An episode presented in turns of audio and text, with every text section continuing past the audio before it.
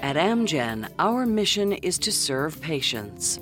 As a biotechnology pioneer since 1980, Amgen was one of the first companies to realize the promise of this new science by bringing safe and effective novel therapeutics from lab to manufacturing plant to patient. Amgen therapeutics have changed the practice of medicine, helping millions of people around the world in the fight against cancer, kidney disease, rheumatoid arthritis, and other serious illnesses.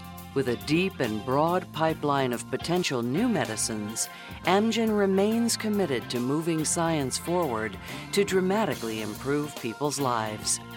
To learn more about our pioneering science, please visit our website at amgen.com. Amgen, where pioneering science delivers vital medicines. You're listening to ReachMD XM 157, the channel for medical professionals.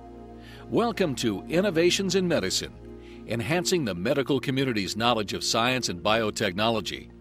Innovations in Medicine is sponsored by Amgen, where pioneering science delivers vital medicines. For more information about Amgen, visit amgen.com. The CDC says it's killing more people than AIDS or emphysema or Parkinson's disease. Can we stop the new strains of Staph aureus bacteria? Today we're talking about what television news likes to call the superbug, strains of Staph aureus resistant to methicillin. On October 16th, the Centers for Disease Control and Prevention reported that nearly 19,000 people died in the United States in 2005 after infection with virulent drug resistant strains of Staph aureus. If that estimate is correct, the bacteria are killing more people than HIV or emphysema or even homicide.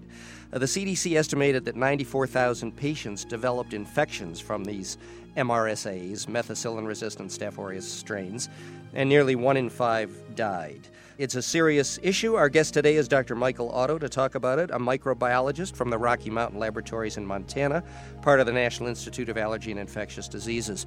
In a recent paper in Nature Medicine, Otto and his colleagues say they found what they think is the mechanism that makes MRSA so virulent, and he's here to tell us about it. Welcome to the program, Dr. Otto. First of all, something about these strains, and there's a difference between the hospital strains of MRSA and the community acquired strains. Is that right? Yes. Traditionally, these infections only occurred in hospitals, and that's what we call the hospital associated strains.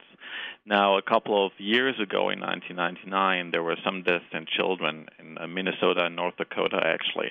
And that was the first time we saw MRSA infections without any connection to healthcare settings, and that's why we call them community associated.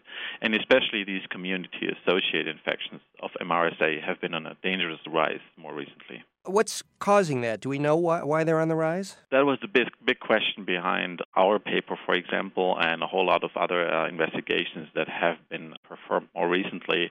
What makes these strains that attack healthy people in the community more virulent than the hospital associated strains? Now, tell us, before you started to do your work, tell us what, if anything, was known about that. Actually, there was nothing known. There were some papers that came out that tried to detect these virulence factors on the basis of the genes and the genomes merely.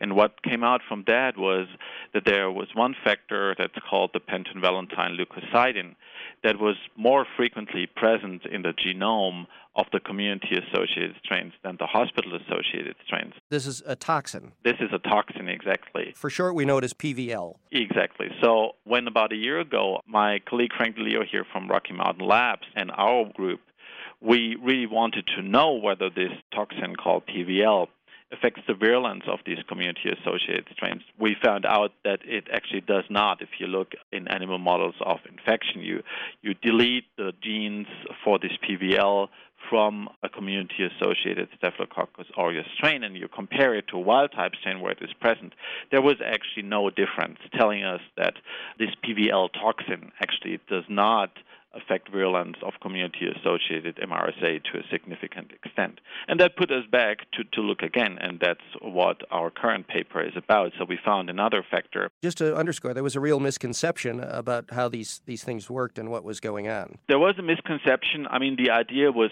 very valid on the basis of the genomes, but once we really looked with a molecular biology approach, we just could not confirm this theory. Now, uh, before we go on, tell us a little bit about the Rocky Mountain Labs. You're you're in Hamilton, Montana, is that right? Yes. Now, that's a long way from Bethesda, where the rest of NIH is. What are you doing out there? This is a place where about 100 years ago almost, a little laboratory was set up to investigate endemic diseases like Rocky Mountain spotted fever and so far. And then over the years, it has been expanded by the NIAID. I think it has been bought in the 1940s by NIAID and then all the almost all the bacterial research, all the bacterial pathogenesis research that the NIAID has is now here in Montana. So some of the newer and scarier things like MRSA are sort of the specialty of, of the lab. They are, and we are also investigating viruses here. So it's it's a little bit everything about pathogenic bacteria and viruses that's been investigated around here. You told us the story up to the point where you discovered that this toxin PVL was not the culprit. So then you're back to square one. Where did you pick up from there? We have been investigating these peptides that we described uh, in this Nature Medicine, uh, Nature Medicine paper now for quite a while in another bacteria that's more harmless relative of Staph aureus, which is called Staph epidermidis. So there were some similar peptides there, and we just decided to take a look in the beginning whether there are similar peptides in Staphylococcus aureus and MRSA. And what we found was that there are similar peptides, and they're actually much more active than those that we had found previously in Staph epidermidis. And we also found that these peptides are expressed at extremely high rates in the community associated strains, while they're only expressed at very low levels in the hospital associated strains. So the big difference here compared to the previous idea about PVL was that we're not talking about the presence or absence of genes, but we're talking about different levels of expression. We usually think about these things being more of a problem in hospitals, but you're saying that the toxin levels are higher in the community associated strains, not in the hospital associated strains. Yes, I mean, the hospital associated strains are a big problem. They cause all these hospital associated infections that MRSA was known for. But now, in addition to that, we, we found that MRSA can cause trouble outside of the healthcare settings too. And, and what it does there, it, it attacks healthy people, so it has to be somehow more aggressive than the strains in the hospitals that usually attack immunocompromised people or people after surgery or, or things like that. And we wanted to know what makes these strains more aggressive, and this is where these peptides come in. In other words, outside the hospital, the bacteria with the more potent toxin are, are attacking healthy people. Exactly, young athletes, football players, there were outbreaks in prisons, in children, in high schools, and so forth. For those of you who've just joined us, you're listening to ReachMD XM 157, the channel for medical professionals. I'm your host, Paul Raeburn. We're talking to Dr. Michael Otto of the Rocky Mountain Laboratories in Montana about deadly new strains of methicillin resistant Staph aureus MRSA.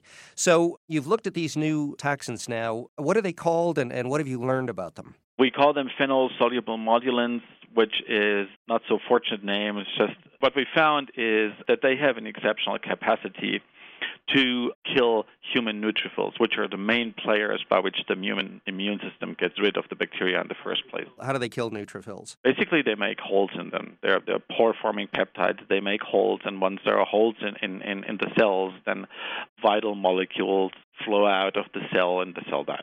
So that allows the bacteria then in turn to spread more easily because it's not being fought off by neutrophils? Exactly. It's basically from the point of view of the bacteria getting rid of the main enemy in the human body. It's a little bit, I mean, I know it's completely different from HIV, but it's a little bit that same sort of thing of attacking the actual defenders uh, in causing the infection. It is to some extent similar. A main difference would be that neutrophils are part of the innate immune system, so this is something that happens just right after infection whereas HIV obviously takes more time, and HIV attacks T cells, which are part of the adaptive immune system, and something that only comes into play after a week at minimum or so. Now, you reported something also that sort of insidious and, and crafty on the part of evolution, I guess, that the bacteria produce more toxin at a time when they somehow sense that the immune system is weak or, or vulnerable. Can you tell us a little bit about that? This is something that we found that the production of the bacteria is actually under control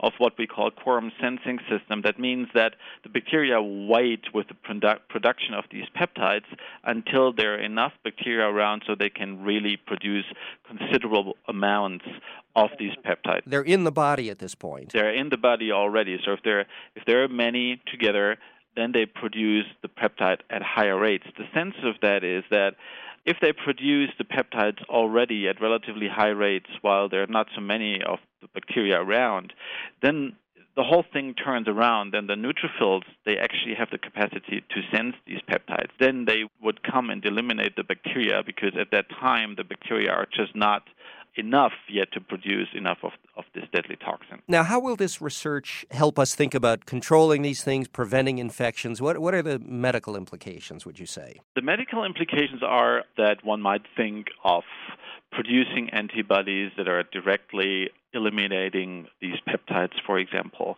This is nothing that would work as a standalone drug or so, but it's something that definitely could be thought about giving, being given together with a conventional antibiotic to boost the efficiency of this antibiotic and just makes it easier to get rid of the infection. Okay, but it wouldn't have any implication, particularly for diagnosis. Is there a public health implication about how to think about these things more broadly? The public health implication, I think we, we have enough tools already to detect the community associated strains with things like PCR or so, and there are several markers in the genome that we can make use of. It does not actually advance detection of, of these strains very much. We have the tools already for that. This is a case here where we're talking about very basic research on how these bugs work and how they do their damage and so forth. I think it's always instructive to think about how basic research functions in the healthcare system, really, and why this is important, even if the immediate medical implications may not be so clear. The most important thing here was to understand what makes these strains virulent. Of course, that's only basic research, but there are the implications for possibly for drug development. And from a public health standpoint, of course, it's the mission of the NIA to do exactly this to get basic research to a level where drug development companies can then come into the game and really produce a drug in the end. Well, that brings us to a close. We've been talking about methicillin resistant Staph aureus, or MRSA, with Dr. Michael Otto, a microbiologist at the Rocky Mountain Laboratories in Montana, part of the National Institute of Allergy and Infectious Diseases. Thanks for being with us, Dr. Otto. Thank you. I'm your host, Paul Rayburn. You've been listening to Innovations in Medicine on ReachMD XM 157, the channel for medical professionals. We welcome your questions and comments. Please visit us at ReachMD.com, where you'll find a program guide, podcasts of past shows, and other little tidbits we think you'll like, or send us an email at innovations at ReachMD.com. And thanks for being with us. Thank you for listening to Innovations in Medicine on ReachMD XM 157, the channel for medical professionals. Innovations in Medicine is sponsored by Amgen, where pioneering science delivers vital medicines.